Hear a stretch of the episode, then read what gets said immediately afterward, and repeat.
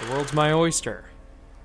Because, uh, like many great podcasters before me, you give it up, and then your wife says, You gotta start up the show again. I don't want to hear this shit anymore.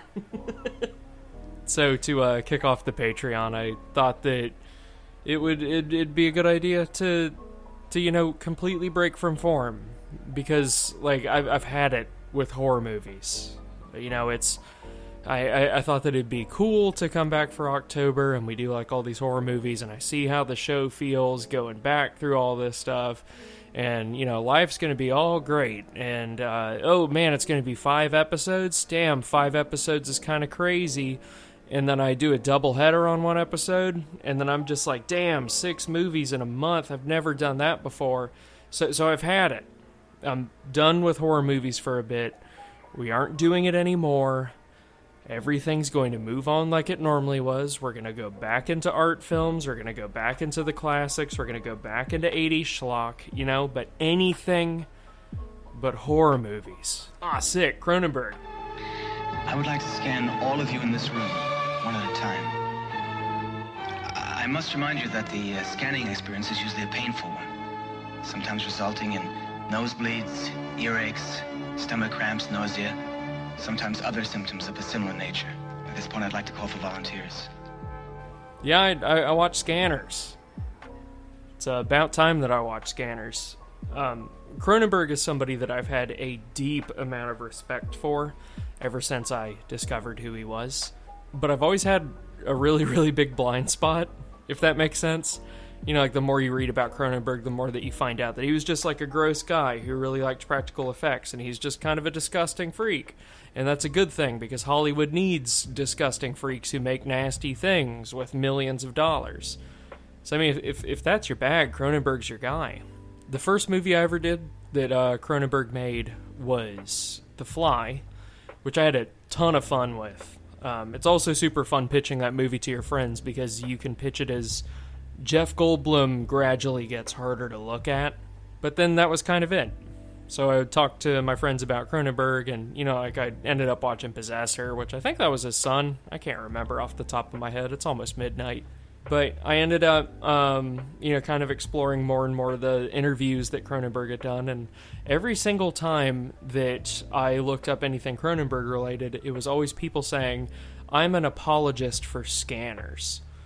And this specific movie that apparently is like frowned upon by large swaths of people uh, is one that I genuinely enjoyed a ton. Um, to me, you know, obviously, like The Fly is going to be the pinnacle of Cronenberg's work to me. I know that Existenz is supposed to be up there, but I haven't seen it, so I'm not going to speak any authority to it. But The Fly to me is just such a high point of cinema that I didn't know if there was anything that Cronenberg would ever make that was more of his mentality distilled. And then I watched Scanners, and I'd actually argue this is probably the quintessential Cronenberg movie. So, uh, being that I don't do plot summary stuff anymore, I do think that it's important to um, just kind of give a very, very quick plot summary of this movie.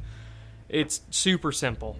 Uh, this is a society with a whole bunch of normal people and a small group of, I guess you could argue, elite super soldiers, some of which don't know that they're super soldiers, that have the ability called scanning, which uh, varies in power. Uh, some scanning is, you know, lightly reading the thoughts of people's minds, and others is literally making their heads explode. And that's functionally the uh, description that we get throughout the entire movie of what a scanner is, which I think is so much more fun than outlining strict rules for like the scanner verse. Because like all throughout the movie, you see like this wide array of uh, like scanners that are one, like some of them are like tortured by their power.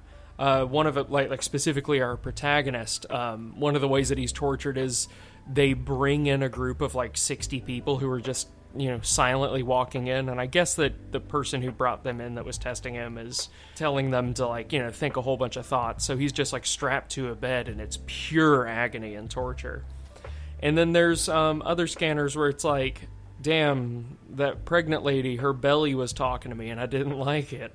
Like, like cronenberg uh, very much falls into that almost cosmic horror realm of um, directing and storytelling style, where you have a guy, and it's typically a really normal guy, and if it's not a really normal guy, it's a normal guy who has a talent, but like very much their like wants and needs are super superhuman, and they find themselves in a position where something that almost seems to break the laws of reality happens to them and it tortures them from that point on and you can draw the comparisons to Lovecraft where there's like almost like an old ancient dead god style of torture happening to somebody. You know, just the type of stuff that you'd rip straight out of the Bible from like the book of Job where it's just like some guy and his life just keeps getting worse and worse the more that he knows and the more that he learns the more driven to madness he is.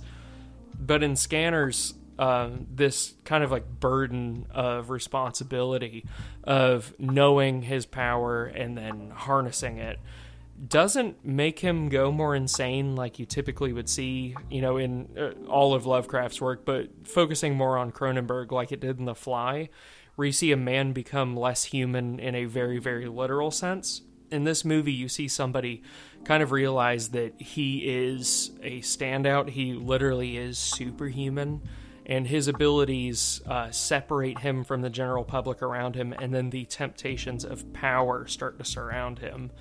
And throughout the movie, he's completely pitched as this like super noble, almost like a like a caricature of like a white knight. He's gonna be the guy who stops Revok.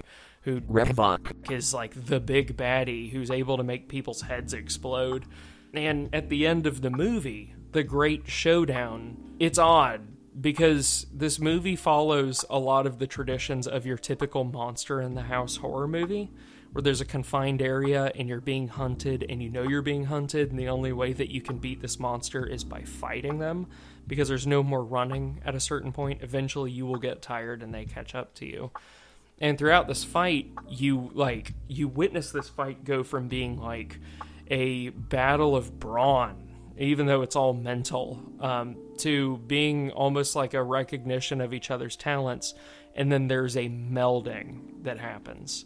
So, like, the big payoff in the movie is these two guys who hate each other and basically want each other dead. The whole movie, you find out they're related, and then the ultimate payoff is that they become one.